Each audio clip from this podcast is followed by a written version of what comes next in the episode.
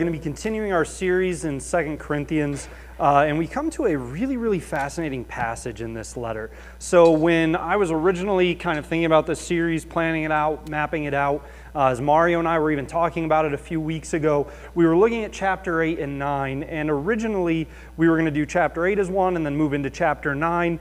Um, because when you look at chapter 8, at first glance, it seems like, okay, you've got, you know, the first 15 verses that Mario preached on last week, talking about giving, talking about generosity, tying it to grace.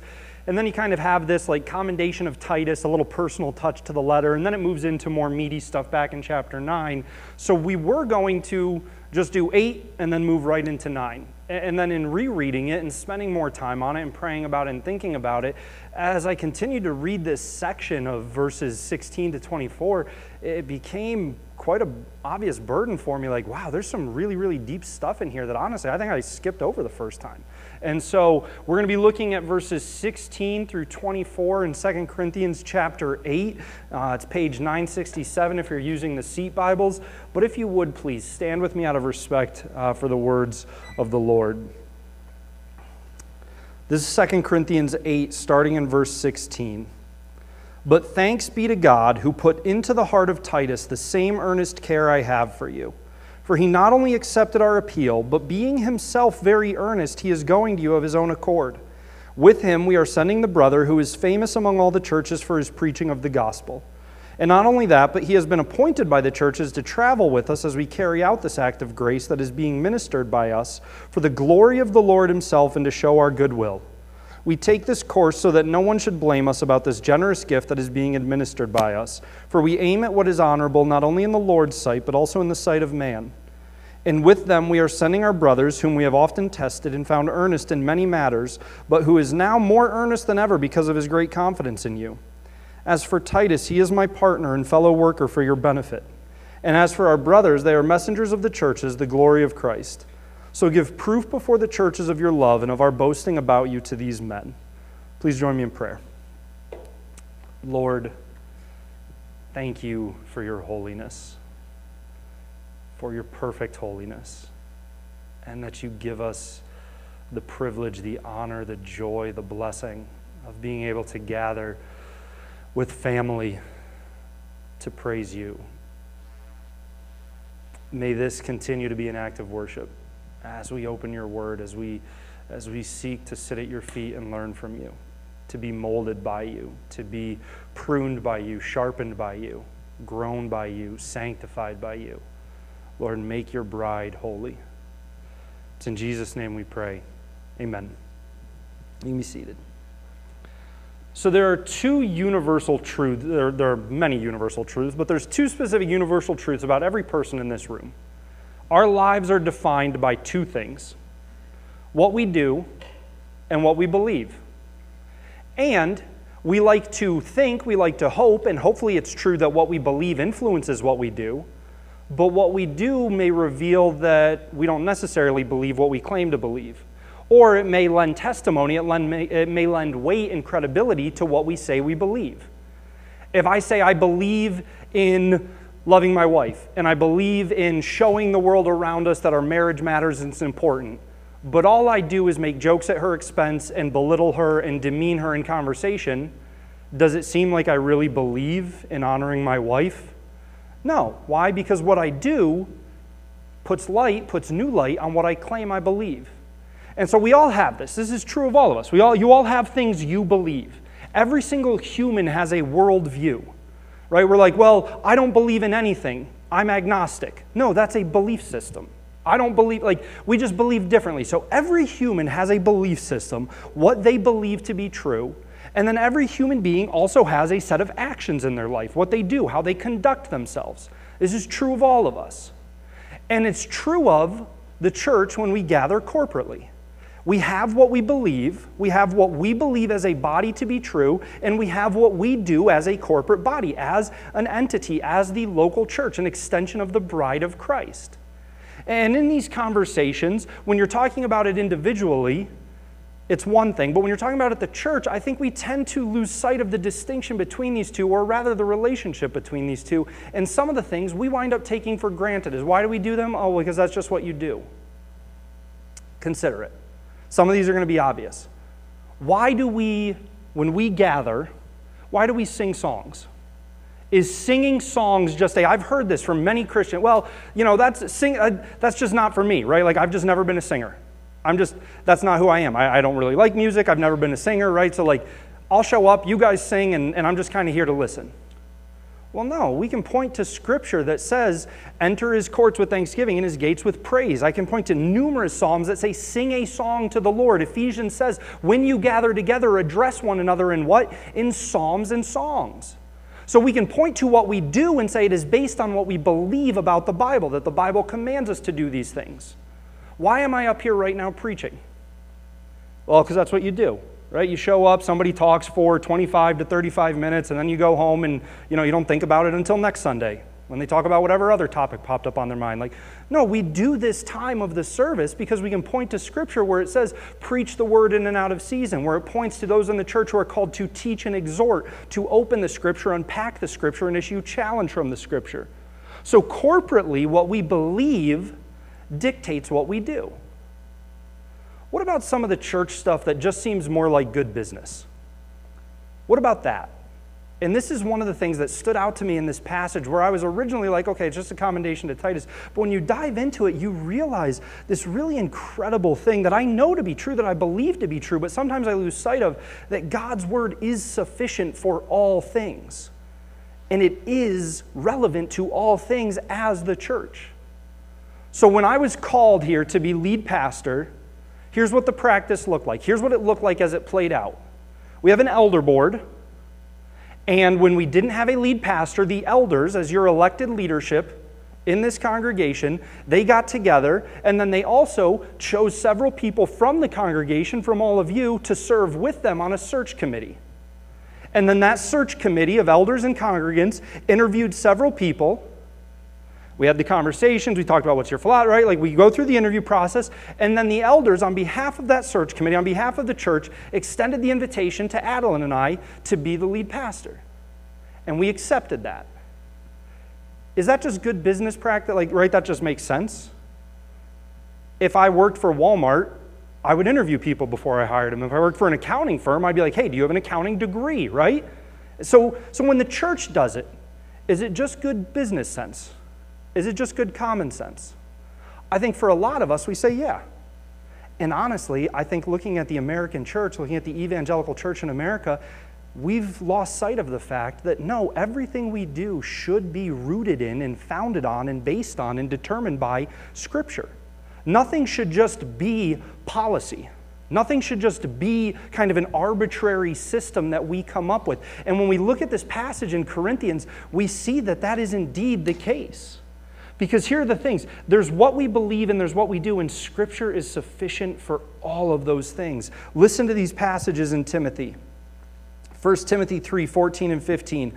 I hope to come to you soon, but I am writing these things to you so that if I delay, you may know how one ought to behave in the household of God, which is the church of the living God, a pillar and buttress of the truth.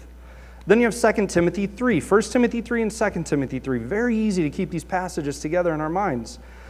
Uh, starting in verse 14, but as for you, continue in what you have learned and have firmly believed, knowing from whom you taught it, and how from childhood you have been acquainted with the sacred writings, which are able to make you wise for salvation through faith in Christ Jesus. All scripture is breathed out by God and profitable for teaching, for reproof, for correction, and for training in righteousness, that the man of God may be complete, equipped for every good work. So in 1st and 2nd Timothy, we see this foundational truth that God's word is authoritative and sufficient for whatever we come across. It's sufficient for what I believe, and then it is sufficient to, to govern, to lay out, to lead me in what I do both individually and corporately. And so now we come back to 2 Corinthians 8, and I want to reread verses 17 to 19, talking about Titus and then an unnamed brother. For he not only accepted our appeal, but being himself very earnest, he is going to you of his own accord. With him, we are sending the brother who is famous among all the churches for his preaching of the gospel. And not only that, but he has been appointed by the churches to travel with us as we carry out this act of grace. What do we see in these verses? We see an incredible picture, an incredible look into the relationship between the church with one another. between leadership and those they're leading, between leadership and leadership itself, between those who are being led and the others who are being led. We see church relationship play out in Scripture. It's incredible. What does it say? It says, We appealed to him. We, as leadership, made this appeal, issued this call to Titus. It goes back to chapter 8, verse 6 that Mario read last week. Accordingly, we urged Titus that as he had started, so he should complete among you this act of grace. Hebrews 13, 17. Obey your leaders and submit to them, for they are keeping watch over your souls, as those who will have to give an account. Let them do this with joy and not with groaning, for that would be of no advantage to you. Here's the really uncomfortable verse that a lot of people don't like to talk about. But yes, I and the elders expect you to submit to our authority if we are leading in a godly way. If we are not leading in a godly way, if we are leading in an ungodly way, no, don't submit to our authority, but also ask, why'd you elect us in the first place? But if we are leading in a godly way, yes, we expect you to submit to that. So when we call for you to do things, when we issue challenges for you, we expect you to respond appropriately. It's laid out in Scripture. There is authority in the church. They made the appeal to Titus. Paul talks about this in his letters, it's clear. But then what else do you see? You see that the congregation does not have no voice. It's not voiceless. That would have been a better way of phrasing that. Right? You all are not just mute sitting there. There is not a absolute lack of, you know, intentionality on your part. You have a part to play in this, a very significant part to play in this. It says what? We appealed to him. But then it also says the churches appointed him, the people appointed him. Acts 6, verses 2 and 3. And the twelve summoned the full number of the disciples and said, It is not right that we should give up preaching the word of God to serve tables. Therefore, brothers, pick out from among you seven men of good repute, full of the Spirit and of wisdom, whom we will appoint to this duty. 1 Corinthians 16, 3 to 4. Paul's writing, this is his first letter to this same group of believers in Corinth, and he says, When I arrive, I will send those whom you accredit by letter to carry your gift to Jerusalem. If it seems advisable that I should go also, they will accompany me. See, the people have a voice, the people have a responsibility. It's not just on the leadership. The people have a responsibility to know one another, to be choosing people to serve in this way, to be giving that appointment, to be giving that weight and that recognition. He says, Those whom you accredit will carry this, those whom you accredit will carry out this task. In Acts, the leadership says to the people, Hey, look amongst yourselves, look internally, and pick people to do this. So it's not just about the leadership. It's not an authoritative dictatorship where it's the elders in a room and nobody else has anything to say or any value to add to the conversation. This plays out time and time again in the New Testament this mutual submission of leadership to the people and people to the leadership. And then also, what do you see at the very end? A little tiny detail in the middle of those verses about Titus. When the elders sat down with Adeline and I to say, hey, this is where the, the team landed. Did they say, We have decided you are going to be our lead pastor, here's your start date? No, they extended an invitation. They extended an invitation, and then we had a decision to make. And we chose it, we accepted it. What does it say about Titus? Don't overlook this fact in the middle of Titus. It says, He himself is eager and he's doing this of his own accord. So, once again, it's not this unhealthy boss. It's not this taskmaster saying, Paul didn't say, Titus, this is what you must do. You have to do it. You have no say in the matter. He says, No, we make this appeal to you. We make this challenge to you. As the leadership, trusted with this, we urge you to do this thing. We are calling you to do this thing. The churches have appointed you to do this thing. The people have lended their voice to this. The people have lended their weight to this. And then Titus has to make the decision to take part. And it says he was eager to participate in this. So now you not only have leadership submitting to the people and the people submitting to leadership, you also have the individual is recognized as having a decision. And so the leadership is making the appeal, the people are making the appointment, the churches are making the appointment, but then the individual Titus is also making the decision to accept. It's this it's wonderful. This incredible picture of a church body working in harmony where everyone is filling their roles and it's moving together in a holy way for impact. It's incredible to see these details in Scripture like this. And then what else do you see about the relationship between leadership to one another, leadership to the people, the people to leadership, the people to one another? Verse 22, what does it say in there? It says, With them we are sending our brother, whom we have often tested and found earnest in many matters. When I felt called into ministry, the conversation did not go like this Hey, Central District, I think I want to be a pastor. Okay, cool, you're now a pastor. I didn't just call the elders and say, like, hey, I think I want to be a pastor. And they're like, okay, cool, you're now the pastor. There was testing, there was examination. There was, okay, let's make sure this is a real calling. Let's make sure there's been investment here. Let's make sure there's, there's effort to make sure that you are ready for this. Am I fully ready for this? No. Week one on the job, you get hit with something that you have no clue how to handle with. But there's still an investment of, okay, let's make sure we're not just sending you in arbitrarily, randomly. It's no, we're going to take our time, we're going to test, we're going to examine. We're going to make sure that this is right, this is good, and we are setting ourselves up well. This is again something you see throughout Scripture. Consider 2 Timothy 2:15. Do your best to present yourself to God as one approved, a worker who has no need to be ashamed, rightly handling the word of truth. Some translations may say, study to show yourself as one approved. Why? Because that word approved comes from the idea of only being approved after being tested and examined. And this is not like I've been tested by the trials of life. This is not a, you know, I went through trial. This is no like literal testing. This is, hey, leadership, those in authority have sat down and have made you answer questions, have examined you, have pressed you, have pushed you to see if you believe correctly, to see if you can handle the truth correctly, to see if you can communicate the truth correctly. So Paul says to Timothy, if you're going to be a leader, you have to make sure, he says, do your best. It was the idea of put in effort, put in work, study, get ready for this because you're going to be tested. So, this idea of being approved is approval that only comes after examination. It's the same idea in Titus 1 9, speaking of the qualifications for an elder, and it says, He must hold firmly to the trustworthy word as taught, so that he may be able to give instruction in sound doctrine and also to rebuke those who contradict it. What comes before this man is identified, this elder is identified as qualified to be an elder? He's been taught. He has been taught sound doctrine. It says he must be able to hold to the sound doctrine as taught. So it's the idea that the church has a responsibility to examine its leadership, to not just hand it out willy nilly, but to say, hey, we take this calling seriously. We take this, as, take this with weight, and so we will test, we will examine those who are called into leadership, those who are going to be given these more significant positions of visibility, not significant in terms of impact. Please don't get that twisted. Everyone is significant in the church. It is complete fallacy to think that only leadership is significant to the church. It's a different level of visibility, it's a different position, it's a different role. Okay? Which of your four car tires is most important? We'll tell you what, I'll go remove one and we'll see if you still think that's the same answer. No, there's significance for all of us.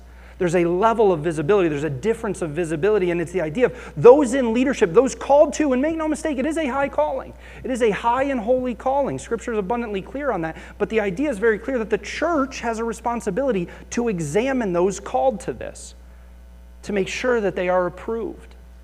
And so, even the things that we may be tempted to write off or just categorize as good business practice, no, we should be looking at Scripture to allow God's Word to inform and dictate and found our approach to these things. It's, it's awesome. It's awesome to see that God means it when He says His Word is sufficient for all these things. And then as we continue in this, this passage, we come to uh, what I will say is the most convicting part of this passage for me. These next several verses are where I am most tempted to err, to slip up, to forget what God says, and to sin in doing that. How many of us, don't raise your hands, this is, this is an internal reflection question. How many of us have been tempted to say, or have said, well, who cares what they think about me? Only God can judge me. Only God can judge. 100% true. I'm not disputing that. Don't soundbite this. God is the only eternal judge. But how many of us then take it to an unhealthy extreme? Well, who cares what their opinion is? Who cares what they think about me? They're not, they're not the ones sitting on the judgment seat. So I'm going to say what I say because it's true. I'm going to do what I do because it's true. And if you don't like it, deal with it. I mean, come on, let's be honest. Is it tempting when we're thinking about people who disagree with us, who we know aren't speaking truth? We know truth is on our side. So isn't there that temptation to be like, well, they're wrong, so who cares what their opinion is? What does God say in His Word? What does he say as he's talking about this gift? Keep in mind, this whole passage is coming in the context of a literal, physical, monetary gift. Mario unpacked it last week the collection. The collection of monies for distribution to poor churches. So we're talking about very real, physical, tangible assets. That is the context of this passage. And what does he say? He says, we are traveling with multiple people, right? Like those who have been appointed. So as we go to deliver this, as we take possession of this and go to deliver this, there's multiple of us people who are in good standing, people of integrity. Why? What does he say? Verse 20, starting in verse 20 through verse 21. We take this course so that no one should blame us about this generous gift that is being administered by us, for we aim at what is honorable, not only in the Lord's sight, but also in the sight of man. This ties back to a passage in 1 Corinthians where he's again talking about the idea, which ties back to a passage in Romans where he's talking about the idea of, hey, let multiple people be in charge of these funds. Why? so that no one can accuse you of mishandling them, so that there's accountability, so that there's integrity in this. What does Scripture say? That even those who would oppose us should be ashamed because they have nothing bad to say about us. So he says, we aim, we do this, we conduct ourselves with the highest degree of integrity and visibility and transparency so that we do what is honorable in the sight of God and of man. Consider these verses. Romans 12, 17, repay no one evil for evil, but give thought to do what is honorable in the sight of all. Romans 14, 19, so then let us pursue what makes for peace and for mutual upbuilding. 1 Peter 2, 12, keep your conduct among the Gentiles honorable. Well, no, I still like to say, forget the world. Who cares about them? Who cares what they think? My boss is an idiot. My coworkers are idiots. My neighbors are idiots. Who cares what they think? Their opinion doesn't matter. So those first couple of verses, Sam, no, you're just those just have to do with what the church thinks. I'll care about what my fellow believers think about me, but who cares what the non-believing world thinks about me?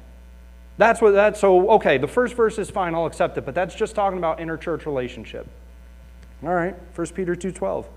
Keep your conduct among the Gentiles honorable, so that when they speak against you as evildoers, they may see your good deeds and glorify God on the day of visitation.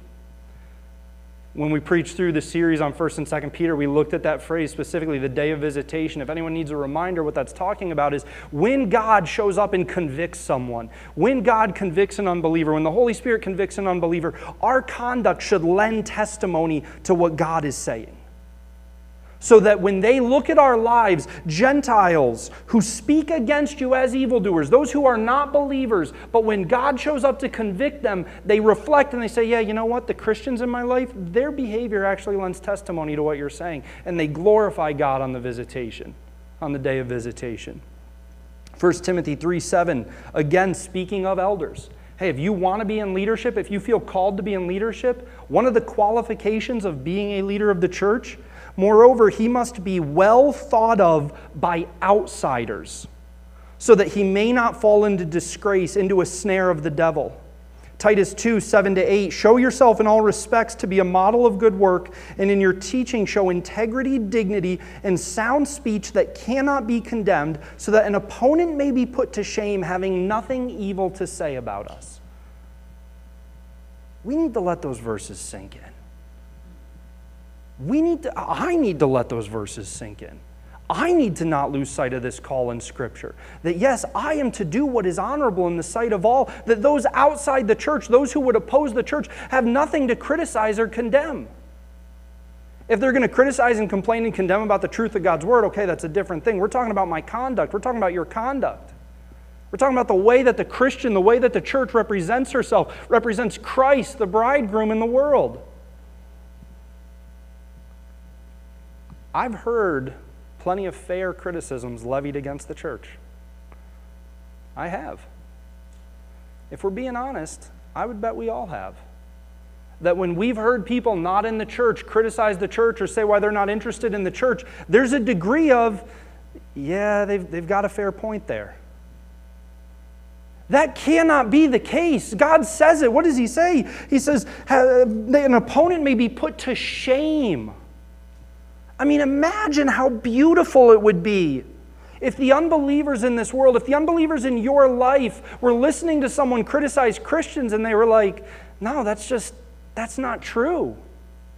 No, you can't say that the church is too selfish and too inwardly focused and they don't care about people. The church, they are the most loving group of people on this planet. They do more for the poor and the orphans and the widows, all of which are laid out in Scripture, than anyone else. They do more for the benefit of society. They pray harder for society than anyone. I mean, like, what if people wanted to criticize the church and those listening had to say, No, I'm sorry, your criticism just doesn't have any weight? What a testimony that would be. So that's why Paul makes it a point to say, hey, with this handling of money, we behaved with such integrity, such transparency, such accountability, so that what we were doing would be honorable in the sight of everyone. Because we are called to a high and holy standard, and we can never allow ourselves to shirk back from that individually or corporately. Don't take it too far. Is Sam saying that God, his opinion doesn't matter as much as the world's? No, of course not. Don't don't take it too far, right? Like when Paul says, like, wait, so we're saying that because grace abounds, sin can abound all the more? And he says, no, may it never be so. So we are not saying that we give the world around us, the observing, unbelieving world, as much authority and significance in our life as God. No one's saying that. Scripture's not saying that. Listen to Acts. This is Acts 4 18 to 20. So they, the leadership of the people, so they called them, them the apostles, so they called them and charged them not to speak or teach at all in the name of Jesus. But Peter and John answered them, Whether it is right in the sight of God to listen to you rather than to God, you must judge, for we cannot but speak of what we have seen and heard. So, when the world expects us to do things, when the world expects us to behave, when the world expects us to say things that are in direct opposition to what God has said, of course we ignore the world. Of course, we set aside the world's opinion. Of course, we obey God when it comes to a blatant violation of what God has called us to.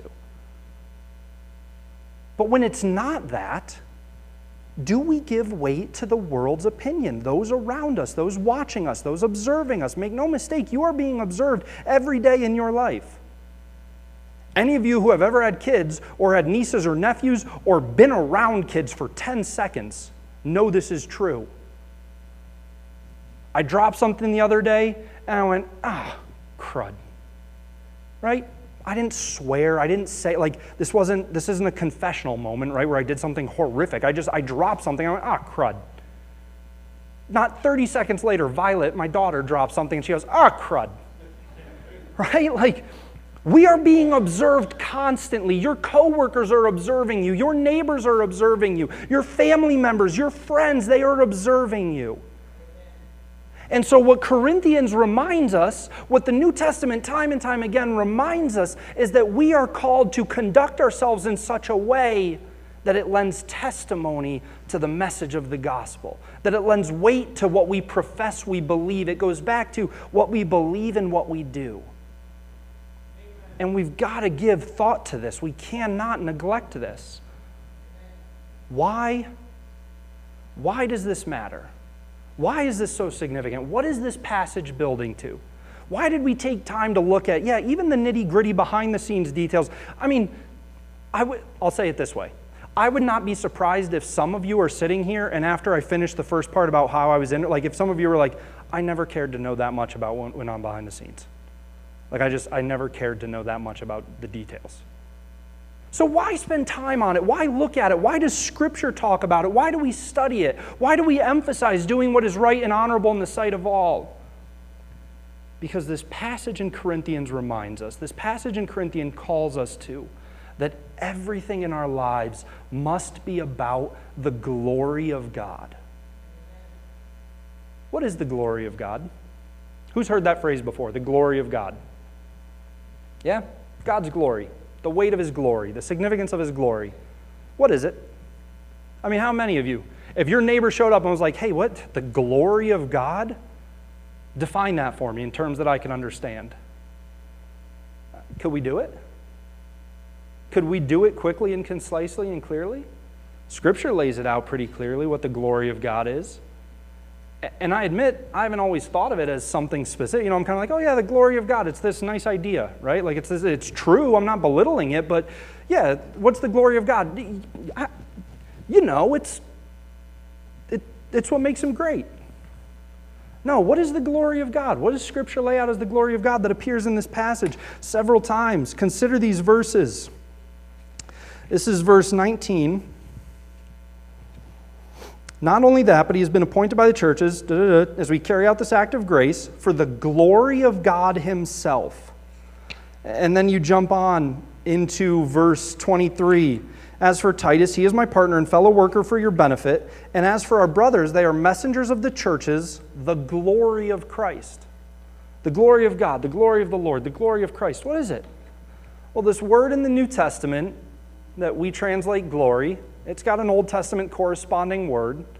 And these two words convey the weight, the infinite intrinsic weight of who God is. The infinite intrinsic worth of who God is. These were very heavy words. Like these were significant words. These weren't words that in Hebrew or in Greek that you would toss around all the time, that you would just use casually. Like I would say, a word that we have taken all weight from in today's society is love. Oh, I love, I love that store. Do you really, you really love that store? You have deep emotional bond and connection to that store? I love these shoes. Really? You really, you love those shoes? Oh man, I'd love a milkshake. Really? Right? Like we have taken the weight away from love. But these words, these were words that did not have the weight taken away from them because they were used very specifically in very reserved quantities, used to describe the heaviness, the magnitude of who God was. And so when you see these words, recognize that Scripture is talking about something very serious and significant. I love the way John Piper describes it. John Piper says it's the outward radiance of the intrinsic beauty and greatness of his manifold perfections. That's a very complicated way of saying it. Yeah, it is. Piper does that. But if you, if, you, if you boil down what Piper's saying, what he's saying is it's God's holiness on display. God's glory is his holiness on display, the outward, the manifest radiance of his perfections. It's God's holiness on display. And Piper bases that off of these are the just these are the passages Piper uses, and it makes sense. So these are the passages we're going to use to understand this. Because God gave us scripture. Piper points to Isaiah 6 3, talking about the angels speaking about the Lord, and one called to another and said, Holy, holy, holy is the Lord of hosts. The whole earth is full of his glory. Hebrews 1 3, speaking about Jesus, he is the radiance of the glory of God and the exact imprint of his nature, and he upholds the universe by the word of his power. So, God's glory is when his holiness is put on display for people to see and observe. This is what Scripture is talking about. So, when Paul is writing this to the Corinthians and he says, Hey, we do this for the glory of God we are messengers of the church, which is the glory of Christ. It's God's holiness on display. It's us presenting to the world a testimony of who God is. That our lives are defined by what we believe, and we are willing to conduct ourselves in such a way that lends credibility to that, that shows we're serious about it. And God's glory, His holiness on display, must drive the church. The glory of Christ and Christ alone must be the burden on the heart of the church and on the heart of every individual believer. Man, woman, child, I don't care what your age is. If you are a believer in Christ, you should be consumed with showing the glory of God to the world. Soli Deo Gloria, one of the greatest phrases in the Latin language to the glory of God alone. This passage emphasizes it. It's why church behavior matters. It's why individual behavior matters, because everything must be about the glory of God alone. This is uh, earlier in Second Corinthians.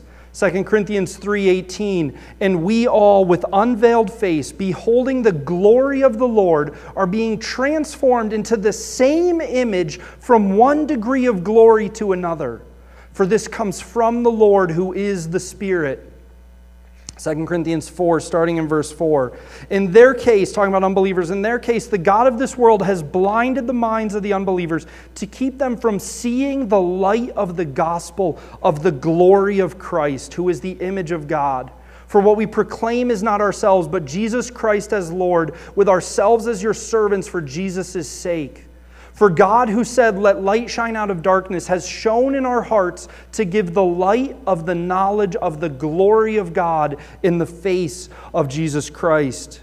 Verse 15 For it is all for your sake, so that as grace extends to more and more people, it may increase thanksgiving to the glory of God.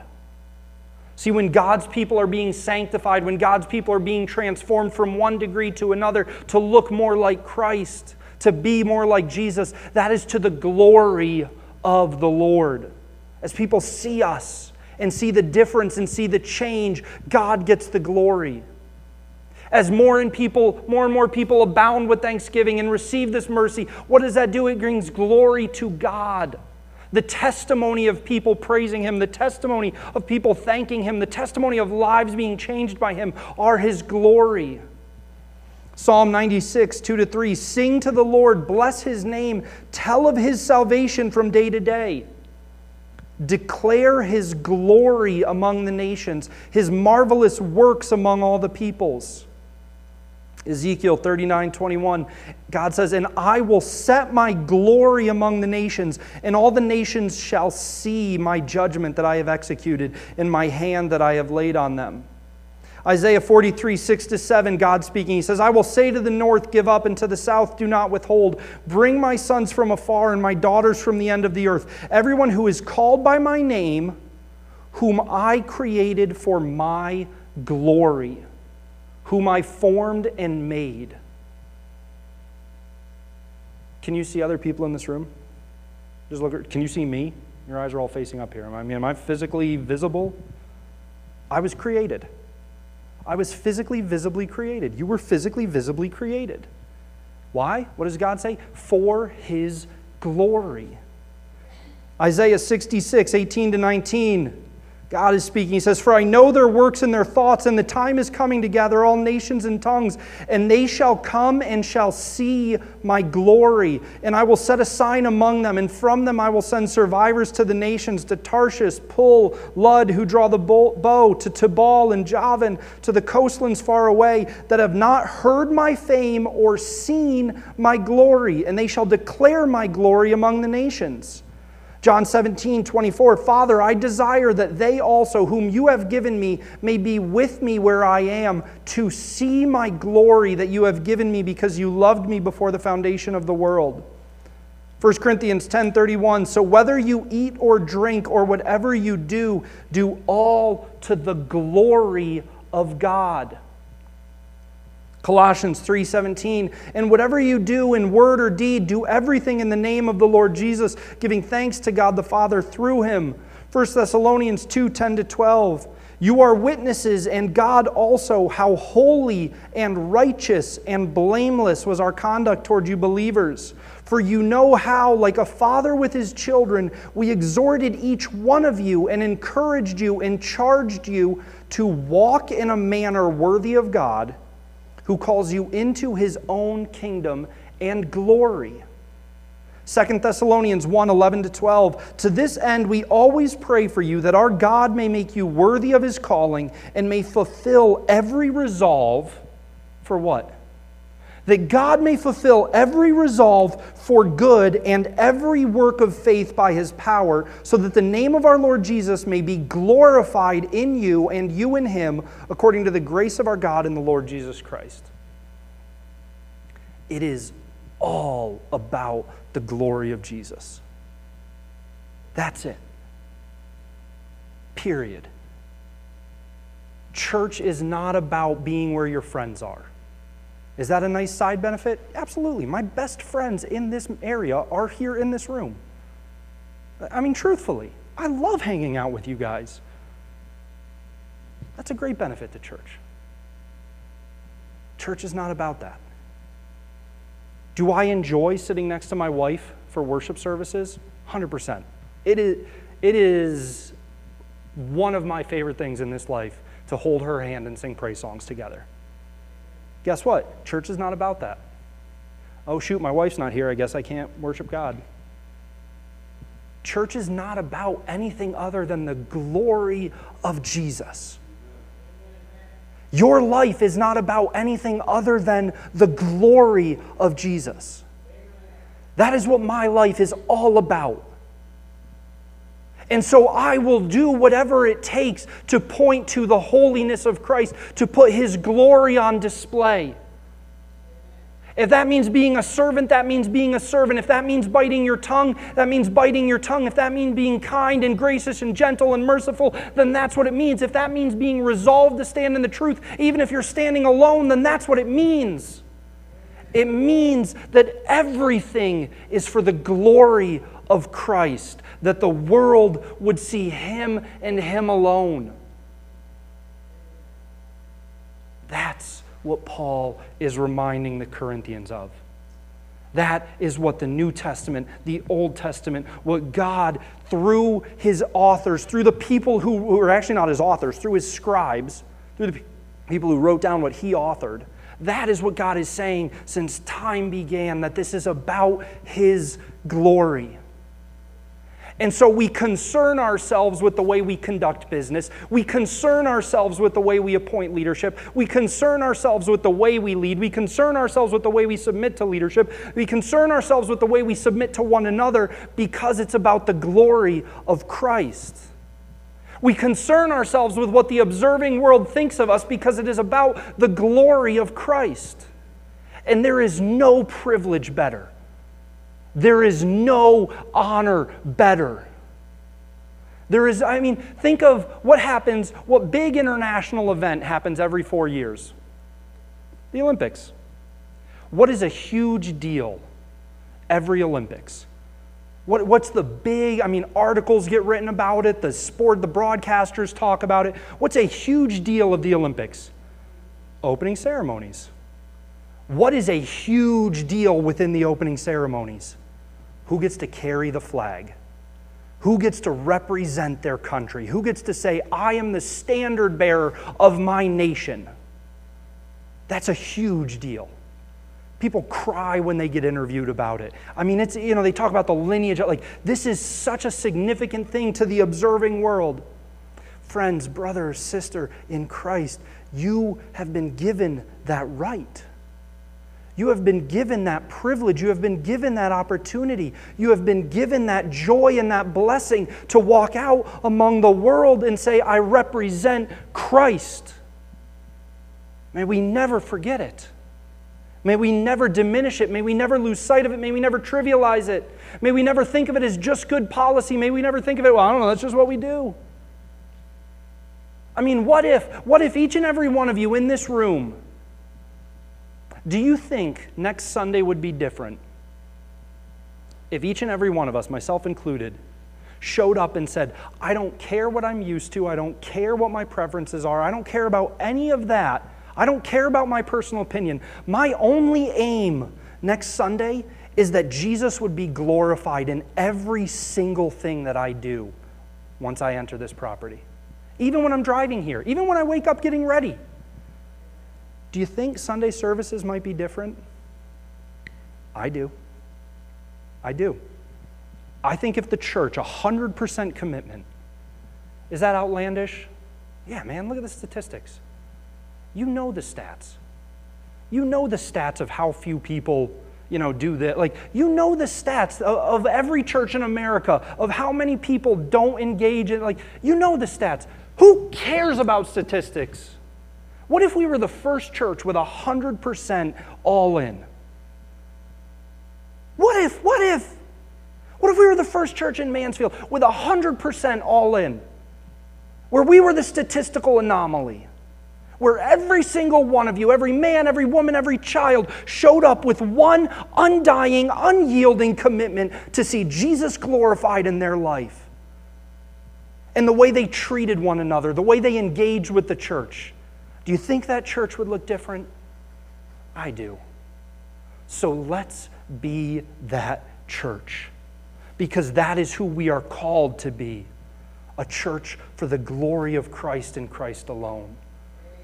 So, as we consider these things this week, let's read 1 Thessalonians 5 and Titus 3. And then reflect. Reflect and apply. Do something with this. Actually, do something with this. Ask yourself and then pursue how will you reflect the glory, we cannot generate the glory. Don't make any mistake. Let's go back to 2 Corinthians 3, real quick recap, right? As we behold God's glory, we are being transformed. We can't generate it on our own. So if you're trying to do it on your own, stop it. As we reflect the glory of God and then display His holiness. So, how are you going to do that this week? How are you personally going to reflect, behold, reflect, and display the holiness of God at home and at work this week, in your neighborhood this week, in the grocery store this week, in the hardware store this week? How are you personally going to take ownership for displaying God's holiness, representing His glory to the world? Let's go after that together. Please join me in prayer. Lord, we thank you for who you are we thank you that we get to behold you, that we get to come before you and, and behold you in your majesty, in your splendor, in your mercy, in your grace, in your strength, in your power, in your truth, in your conviction, in your boldness, in your tenderness. We get to behold who you are. And you have given us the right, you have given us the privilege, the blessing to be called your sons and daughters to reflect your holiness, to display your glory for the world to see. Lord, lead us in this. It's in Jesus' name we pray. Amen. Hey everyone, Pastor Sam here. Thanks for joining us for a Sunday sermon. If you're interested in more of the sermons from this series or some of our past sermon series that we've done, you can find them at discovercommunity.org under the sermon file. Uh, otherwise, you can subscribe to this channel to make sure you stay up to date on all our content. Thanks for joining us.